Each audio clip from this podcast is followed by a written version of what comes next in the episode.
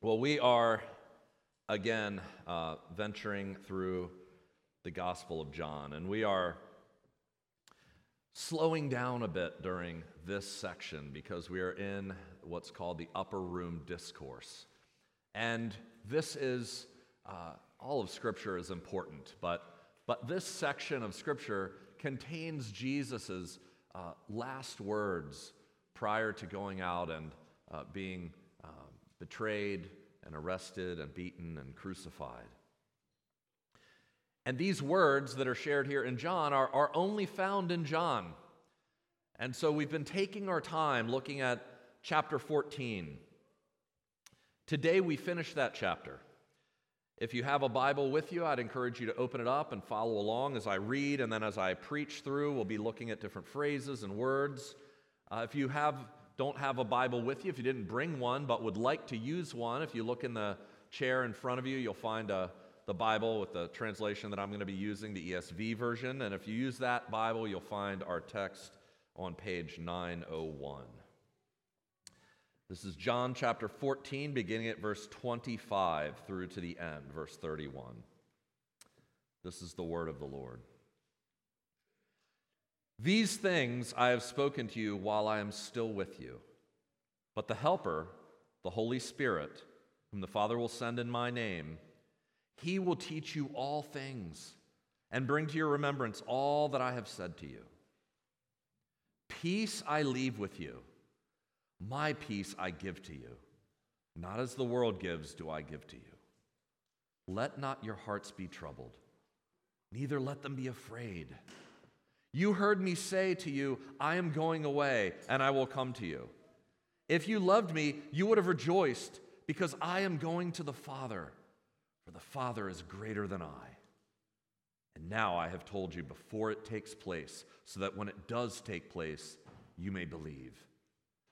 I will no longer talk much with you, for the ruler of this world is coming.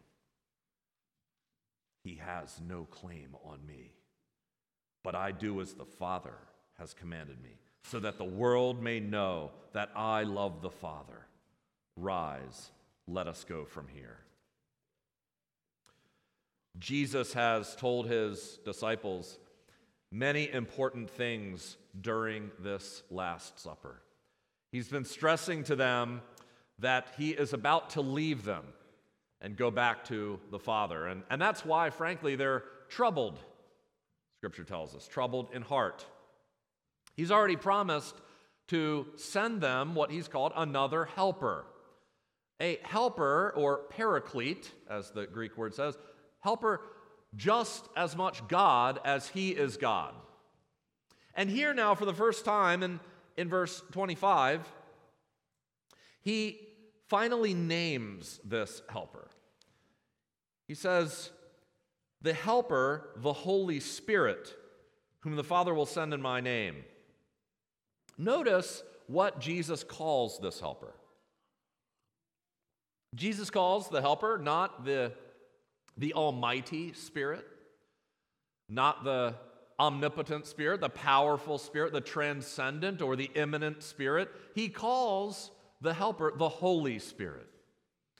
That's an important title because what Scripture tells us is that God is holy, holy, holy. That is the only attribute that is given to God that is given three times to the third degree. God is holy. And when we think of the Holy Spirit, when we think of holiness in general, oftentimes I think our minds go straight to uh, ethics, righteousness, morality when we think of holiness. And there is uh, a case to be made for that. There is a sense in which holiness, uh, because it pertains to God, does pertain to his righteousness. But when we think of holiness, what the Bible primarily means by that word, by the word holy, it means that God is other. It means that God is other than his creation. God's holiness means his otherness. That before God is anything else, we must think of God as the creator, that He is the creator and that we are the creation. And so when we think of the Holy Spirit, what Jesus is saying is that the Spirit, this other helper, he's already pretty clearly and plainly stated that this other helper is as much God as he is God. But now calling him the Holy Spirit means, and he's pointing directly to, he is other as I am other. The Holy Spirit is coming to you from the Father and from me, as we will see. He is coming to you from outside of this world into this world. And when the Holy Spirit is uh, united to us, what he begins working in us, scripture says, is he begins working holiness in us. When we are called by God, by his Spirit, we are called out of the world. That's how scripture defines it. And then the Holy Spirit enters, we are united to Christ by faith, and the Spirit then begins the work of what's called sanctification. Now, we can think of that merely as us being made more upright or righteous, and that's true. The Spirit is battling our sin. But in some way, we can think of the fact that the Spirit is making us more like Christ. He's making us more like the other one or the Holy One. The longer that the Spirit works in us, the more we are going to be look more and more like aliens to this world. We're going to look more and more like children of God and less and less like children of Satan. We are going to look more and more like the Holy One until Scripture says one day, when He appears, when Jesus appears, we will finally be like Him. We will be holy like Him, for we will see Him as He is. That's the goal. God is making us more holy. And I've said this before from the pulpit that God's goal for our life is to make us holy, not necessarily to make us happy. Whatever God uses in our life to make us more like His Son is what He's about. We, we, our modern day evangelical church, oftentimes twists that. It presents a God who wants more than anything our happiness. Scripture never says that. In fact, Scripture promises that we will have many hardships in this life, but that God will use those hardships to make us more like His Son, make us more holy. And that's what the Holy Spirit is. Notice here how He's sent. The Holy Spirit is sent, Jesus says, by the Father in Jesus' name. Now, what's interesting here, if you've been you know, paying attention to John 14, is Jesus has been saying that he has been sent, that he is the sent one. He's been sent by the Father. And, and Jesus said, as the sent one, he's been sent not to do his own will, but to do the Father's will. He's been sent not to speak his own words, but to speak the words the Father gave him to speak. Jesus was sent to be the authoritative uh, representative for the Father. And here, what we see is that the Holy Spirit is going to be sent by the Father in Jesus' name. So now, what you have here is this chain that, that the Son was sent by the Father, and now the Holy Spirit is going to be sent by both of them. Jesus will actually say in a later text that we study, I will send the Spirit you find that the Father and the Son are uh, basically acting as a team to send the Spirit to be representative of both of them. And we, we saw in a, a previous sermon that when he enters in, there the Father and Son also dwell. What we have to see here in Scripture, and you find this in Matthew chapter 10, verse 40, you find it all over Jesus says something like this in Matthew 10 40. He says this Whoever receives you, he's talking to his apostles, whoever receives you receives me. And whoever receives me receives the one who sent me. The word apostle means sent one. Sometimes we get apostle and disciple confused. Disciple means learner. Jesus had lots of disciples. He didn't have that many apostles. The apostle, apostle does not mean learner, it means sent one. It means one sent as a authoritative representative of this person.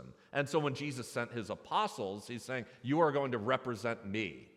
And you're going to say what I give you to say. And when someone receives you, they receive me. And when they receive me, they receive the one who sent me. In Jesus' day, in that time, there was this um, figure, a person. It was no, known as a shaliach. And this shaliach, this figure that they had back then, he kind of functioned as what we would call today power of attorney. The shaliach's job was to be a representative authorized to execute a task in the interest of another person. And it was known then, during that time, that, that a person's shaliach is the same as the person himself. When a person sent his shaliach, it was as though he was the one coming. The shaliach was thought of as identical with the one who commissioned him with full authority and representation. And so what we see here is that kind of thing that these apostles were sent as the shaliachs of Jesus as the authoritative representatives. And we see this kind of empowerment, then, this supernatural empowerment that Jesus gives to them to be his authoritative representatives. We see this in verse 26. He, the, the Spirit, will teach you all things. He's going to bring to your remembrance all that I have said to you. The Holy Spirit's role was to be a teacher to the apostles. And the teaching that he was going to do for them was that he was going to bring to mind everything that Jesus taught and said and did. And in addition, we also see that the Holy Spirit gave them illumination and understanding of what those things meant. It wasn't just that they remembered these things and wrote them down, but as they were writing them down and as they were proclaiming them, they were proclaiming them now in newfound power and understanding of what it all meant. That's what the New Testament goes on to explain. The Holy Spirit gives this supernatural recollection. The New Testament books, the ones we have here, are weren't written until years after Jesus died and rose. And so the reason they were able to understand and comprehend everything is because Jesus said the Holy Spirit will give you that recollection. And it's important for us to understand this. It's important for us to understand that the men who penned Scripture were empowered by the Holy Spirit in a very unique way that is not like the way we are empowered by the Holy Spirit. All Christians, as I've mentioned, are given many blessings by the Holy Spirit. If you just go back a couple of sermons, we went through all of the blessings that were given. When we're thinking about Christians understanding God's word, the Holy Spirit gives us supernaturally the power to do that. It is through the Holy Spirit that Scripture is illumined for all Christians. He opens our minds to understand it. He opens our minds to understand what our role is in redemptive history, what Jesus has done for us, what salvation means, what our response ought to be. It's through the Spirit's opening of our eyes and minds that we are even brought to repentance and faith in the first place. Paul in 1 Corinthians chapter 2, he talks about this. He says, The natural person does not accept the things of the Spirit of God, for their folly to him. People in the world, what we once were. People in the flesh, natural people. They don't accept the things of the Word of God. And those people are not able to understand them because they are spiritually discerned. But God gives us the Spirit so that we can understand them. I've shared this story before, so some of you have heard it, but some of you are new and, and haven't. Uh, it was very interesting when I was an undergrad that I majored in Greek and I had a professor who had been teaching Greek for years, probably at least 30 years.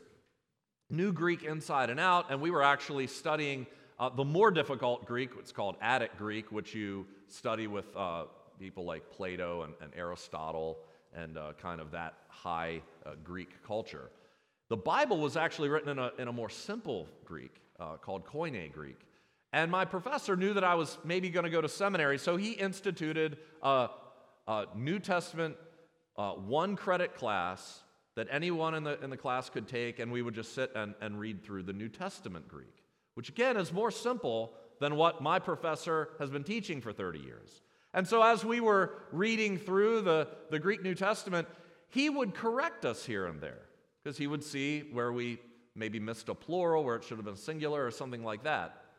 And we were reading through the Sermon on the Mount, and we started reading through Philippians and some of Paul's other uh, letters. And one day I just went up to him and I said, Dr. Sherwin, uh, do you understand what Jesus is saying here? And he said, I can tell you what the grammar says, but I have no idea what it means. That was really powerful to me because here was a man who could correct me in the Greek, and yet I understood by the power of the Spirit what Jesus meant. And this man was completely in the dark. The power of the Spirit to give us understanding is indeed powerful. And also, the Spirit, in our own way, can give us the words to say in a moment's notice. I asked that of the, the men at the men's study on Tuesday. I said, Have any of you been in a situation where you've been talking to someone? Maybe it's a family member, maybe a coworker or a friend, or, or someone, maybe it's even a fellow Christian. Uh, uh, it could be non Christian or Christian. And uh, you're trying to uh, explain something about the Bible, and you, for in some miraculous way, are given every word to say, are given every uh, verse to quote, even things that you haven't thought of in years pop into your mind, and you and you just find after you're finished, there's no way that that that I just understood that and remembered that on my own. That had to have been given me by the Holy Spirit. And so we find these empowerments by the Spirit. But as Christ's authoritative repre- representatives, what these apostles did is they did what Peter says in 2 Peter 1. He says, No prophecy was ever produced by the will of man, but men spoke from God as they were carried along by the Holy Spirit. What we find Paul say in Ephesians is that the church, the New Testament church, this church, any church, is built, he says, upon the foundation of the apostles and the prophets, Christ Jesus being the chief cornerstone. When we say that the church is apostolic, what we mean is that the church is built upon this word this authoritative apostolic word. That these men, the men who wrote scripture, Peter says, were carried along in a supernatural way, that, that they were active in the sense that they wrote scripture, but they were nonetheless passive in the sense that God was writing his word through them. And that God made sure that they would write exactly what he wanted them to write. And when Jesus is talking to his apostles, he is promising them a kind of power that dies out when the last apostle John dies. When the last book here, the book of Revelation, was written and John dies, that was the end of that kind of revelation. And the church actually gets in trouble when guys like me start proclaiming new revelation from God that's where the church begins to uh, go off course.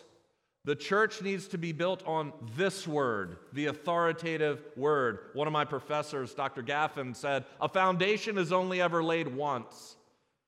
The foundation is the word of the prophets and the apostles. If you continue to lay a foundation, the building becomes a stone block that you cannot live in.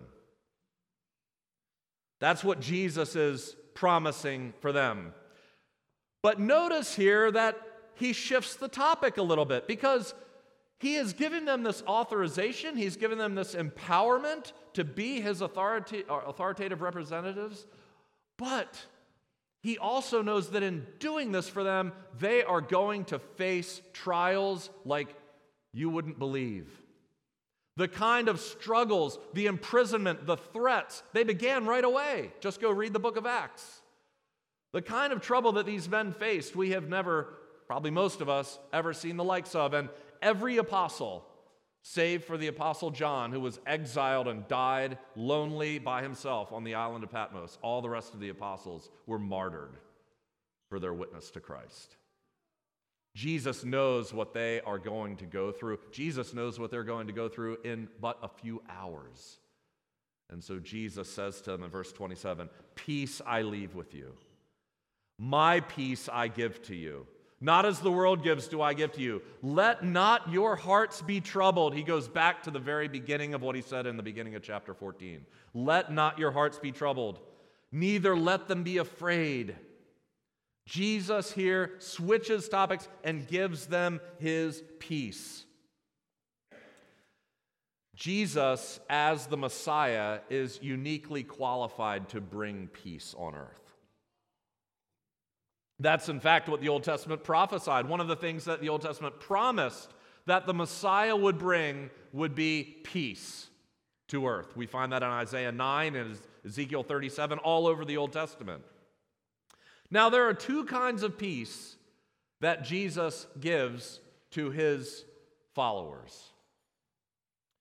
I'm going to call the first peace objective peace. Objective peace. We find scripture speaking of this objective peace in passages like Romans 5:1, where Paul says, "Therefore, since we have been justified by faith, we have peace with God through our Lord Jesus Christ. In Ephesians 2, he says, Look, we were once by nature children of wrath, like the rest of mankind. But now in Christ Jesus, you who were once far off have been brought near by the blood of Christ. For Christ himself is our peace. Colossians 2, you who were dead in your trespasses in the uncircumcision of your flesh, God made alive together with him, having forgiven us all of our trespasses by canceling the record of debt that stood against us with its legal, demand, legal demands. These he set aside, nailing it to the cross. Christians are in Christ, and therefore, by being in Christ, have peace with God. Whereas once we were enmity with God, now by Christ we are at peace with God. Whereas once we were under his condemnation, now in Christ we are at peace. There is no longer any condemnation for those who are in Christ Jesus. And this peace is objective. It is always ours. It never wavers. It never leaves. It will never abandon us. Christ says that no one can snatch my sheep from my hand. This peace, this objective peace, is not something we can do. Scripture never any at any place says you must make peace with God by somehow ridding yourself of sin and somehow making yourself righteous. In fact, scripture says the more we try to make ourselves righteous, the more at war with God we are because we sin even worse. No, God brings us this peace only through the work of Christ. Objective peace is something that Jesus accomplishes for us. And therefore, this peace, this objective peace, is not something that the world could ever give. There's no one else who's ever lived on the face of the earth and not ever going to be anyone else. If God tarries for another 10,000 years, there will never be another person who lives who can give us this objective peace with God other than Christ. But Jesus gives us something else. His followers not only receive an objective peace from him, but a subjective peace, I'll call it. If you look at our passage from earlier in the, in the service, Philippians chapter 4, we find Paul say to us, and this is Paul writing from prison Rejoice in the Lord always. Again, I say rejoice. Let uh, the Lord is at hand. Do not be anxious about anything. In everything, by prayer and supplication, let your requests be made known to God, and the peace of God, which surpasses all understanding, will guard your hearts and your mind in Christ Jesus. Look, in every in any and every circumstance, I've learned the secret of facing plenty and hunger, abundance and need. I can do all things through him who strengthens me. We find Jesus talking to his disciples. He says, Look, don't be anxious. Don't worry. Don't be anxious about your life, what you're going to eat or what you'll drink. Colossians 3:15, let the peace of Christ rule in your hearts. Second Thessalonians 2:16, now may the Lord of peace give you peace at all times and in every way. We even find it in the Old Testament. Psalm 4, 4, 8. The psalmist says, In peace I both lie down and sleep, for you alone, Lord, make me dwell in safety. There is this peace inside, this tranquility, this ability to cease from worry and anxiety and fear that only Christ can give us, that the world cannot offer. But the reason I call this a subjective peace is because it is a peace that we can have or not have, that we can grab hold of or not grab hold of as Christians. This is why Jesus is commanding this to us. Notice, he doesn't command his apostles to get right with God. He doesn't command his apostles to save yourself from your sins. No, that he does. But he looks at them and says, Look, I'm telling you now, let not your hearts be troubled. Don't be afraid. He, he doesn't look at them and say, From now on, because of me, your hearts will never be troubled. That's not a promise. What if, if it was a promise that we would always feel peace, the New Testament wouldn't have to continually tell us over and over again not to worry. Scripture commands us all over the place these things. See, oftentimes, we, brothers and sisters, who are objectively right now at peace with God, we who objectively right now have all of our problems solved, all of the big problems of your life have been dealt with in Christ. We nevertheless forget that. We forget that we're already seated with Christ in the heavenlies. We forget that right now, if we are in Christ, one day we will be given a perfect body, never to be sick again. All of these things are guaranteed in Christ. And yet, sometimes we forget that. That gets lost in the chaos and the hurt and the confusion of this world, and we walk around with no peace because we forget where we're seated and we start to think that this is all there is. We can walk away from the subjective peace that God offers. See, this subjective peace with God, I, see, I think that also is something the world can't give. The world definitely can't give the objective peace with God. The world tries to give subjective peace with God. The world offers us cruises to the Caribbean. It offers us a nice, cozy spot in a nice, cushy seat in Starbucks with a latte that, that we choose. It offers us sometimes even, even some grandiose uh, bits of peace, like the ceasing of the war, World War II. When that happened, there was great rejoicing for the peace that was restored. But you see, even that subjective peace, that semblance of peace, it's not the kind of peace that Jesus offers because it's still coming from a world that is doomed to destruction. Any peace that this world gives us is peace that is not ultimate. It is still peace within this realm, within this present evil age. If you were one of the ones on the Titanic that night, and you didn't get off on a lifeboat, and you're going down, you would have different choices of who you would stand next to and talk to as the ship was going down. You could choose to be with people that are going crazy and screaming and talking about how we're all going to die and frightening you to bits before you go to your death. Or you can stand next to that nice string quartet that played calmly through all kinds of Bach pieces, and when they were about to go under, calmly lowered their instruments and said, Gentlemen, it was a pleasure playing with you tonight. You'd probably go down to your death feeling a lot better. But in the end, you're all going down. See, that kind of peace, it isn't the peace you're really looking for. If you're going down on the Titanic, the voice you want to hear is the voice from a ship that's afloat, that cries out through the night that says, Don't be afraid, you are not going down tonight.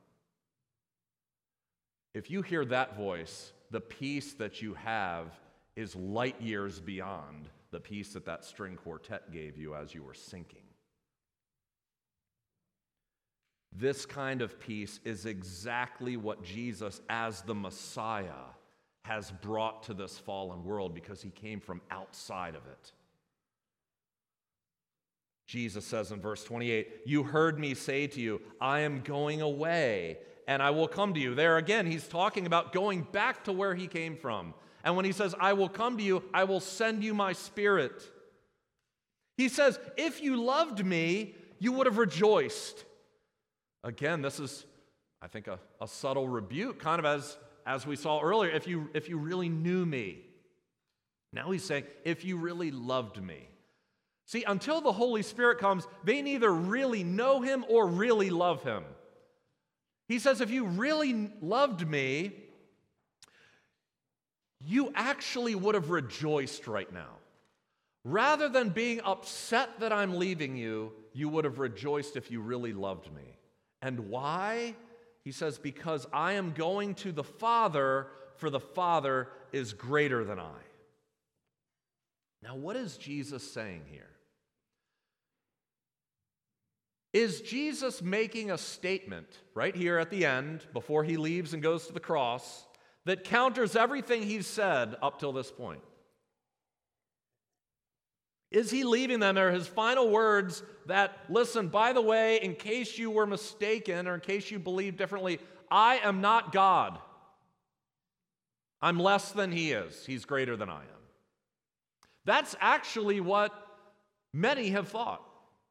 There was a whole group in the early church called the Arians, not the Nazi Aryans, but doesn't have a Y, it has an I in it. And those Arians uh, believed that Jesus was less than God, that Jesus was a created being. And we, we still have modern day Arians, they're called Jehovah's Witnesses. Is that what Jesus is saying? Well, we have to read this statement in context.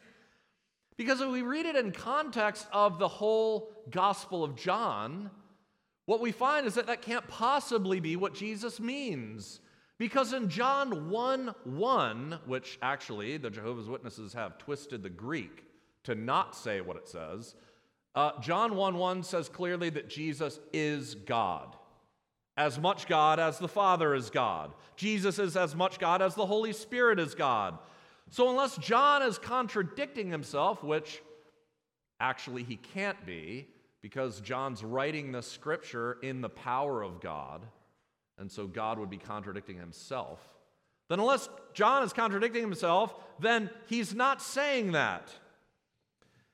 It must mean something else when Jesus says, I'm going to the Father, for the Father is greater than I.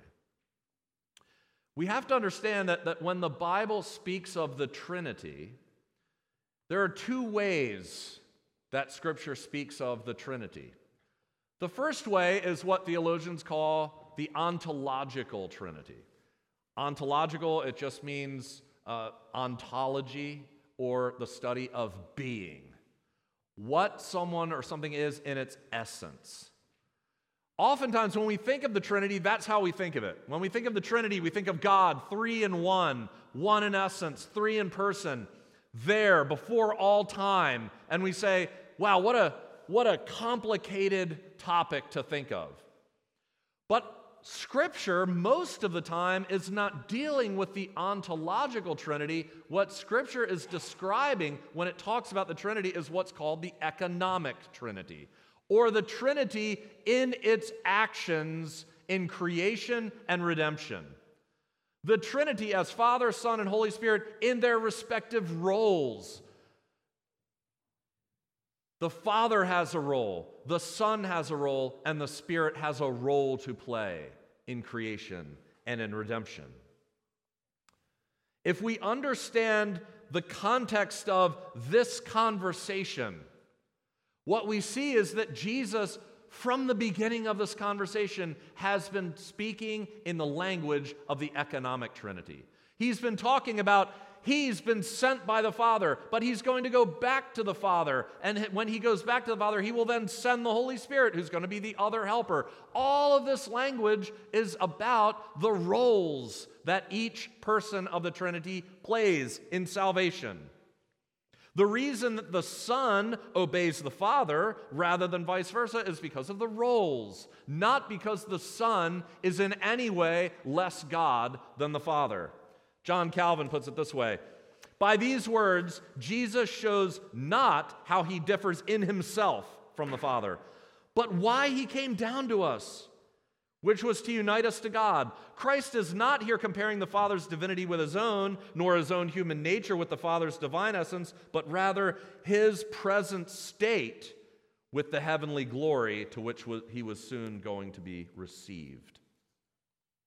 It's as though Jesus is saying, The reason I am leaving you and going to the Father, rather than the Father leaving heaven and coming to me, is because I am the one who humbled myself. I am the one who took on flesh. I am the one who did not count equality with God something to be grasped, not the Father. And so I am going to him. He is not coming to me because in my humbled state, the Father is greater than I. But the reason you would rejoice is because, as we will see in John 17, he is returning to the glory that he had with the Father before the world began. And then John 14 closes with verses 29 to 31. Jesus says, And now I have told you before it takes place, so that when it does take place, you may believe. Jesus is the prophet par excellence. And look at what he says. He says, I'm telling you all of this before it takes place so that when it does take place, you may believe. Think about just the magnitude of that statement. Jesus, to this point in his ministry, has predicted all of these things that will happen to him. He has predicted that he will be betrayed. He has pre- predicted that he will be denied three times before the rooster, the rooster crows. He has predicted that he is going to be arrested, that, that he's going to be mocked, that he's going to be beaten, that he will indeed be crucified, and that on the third day he's going to rise again from the dead. Now, those of you who have sometimes predicted the outcome of a sporting event, think about how difficult it is to always get that right.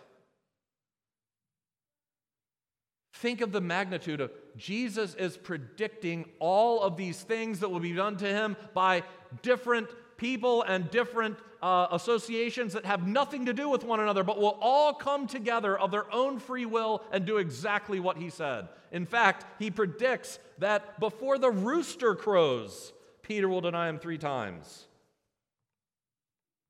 And consider, brothers and sisters, that none of this is a fairy tale.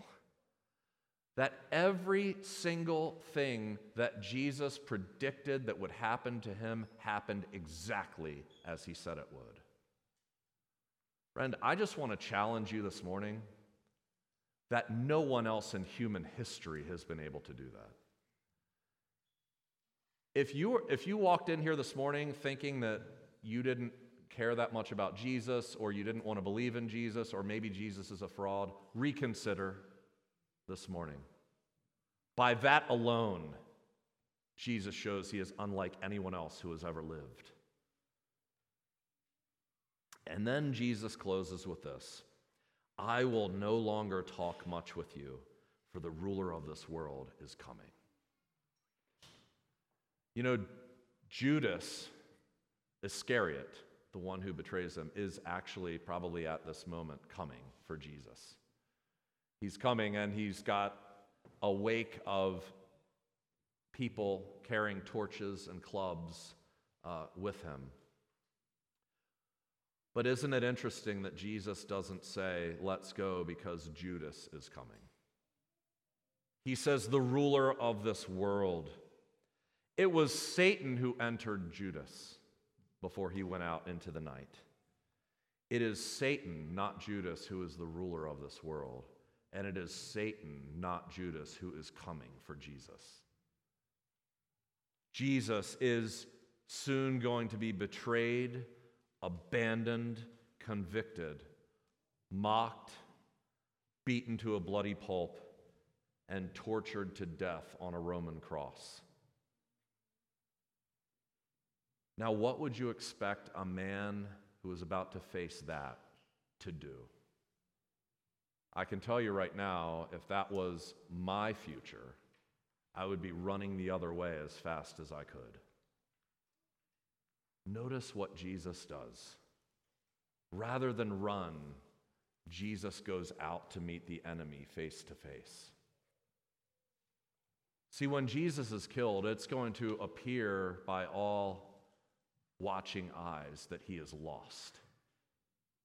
What man who was killed on the cross in that fashion has won anything?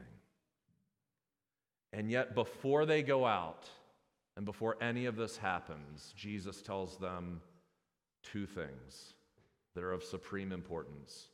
One is that this ruler has no claim on me. And second of all, I go to the cross. Not because I'm forced to by Satan, not because I'm forced to by this world, but out of love and obedience to my Father.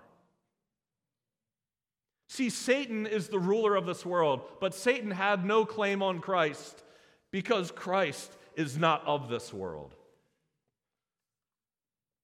Jesus, as the second Adam, did what the first Adam failed to do. He obeyed God all the way, even when it took him to the cross. See, the grave couldn't hold him because the grave had no claim on him.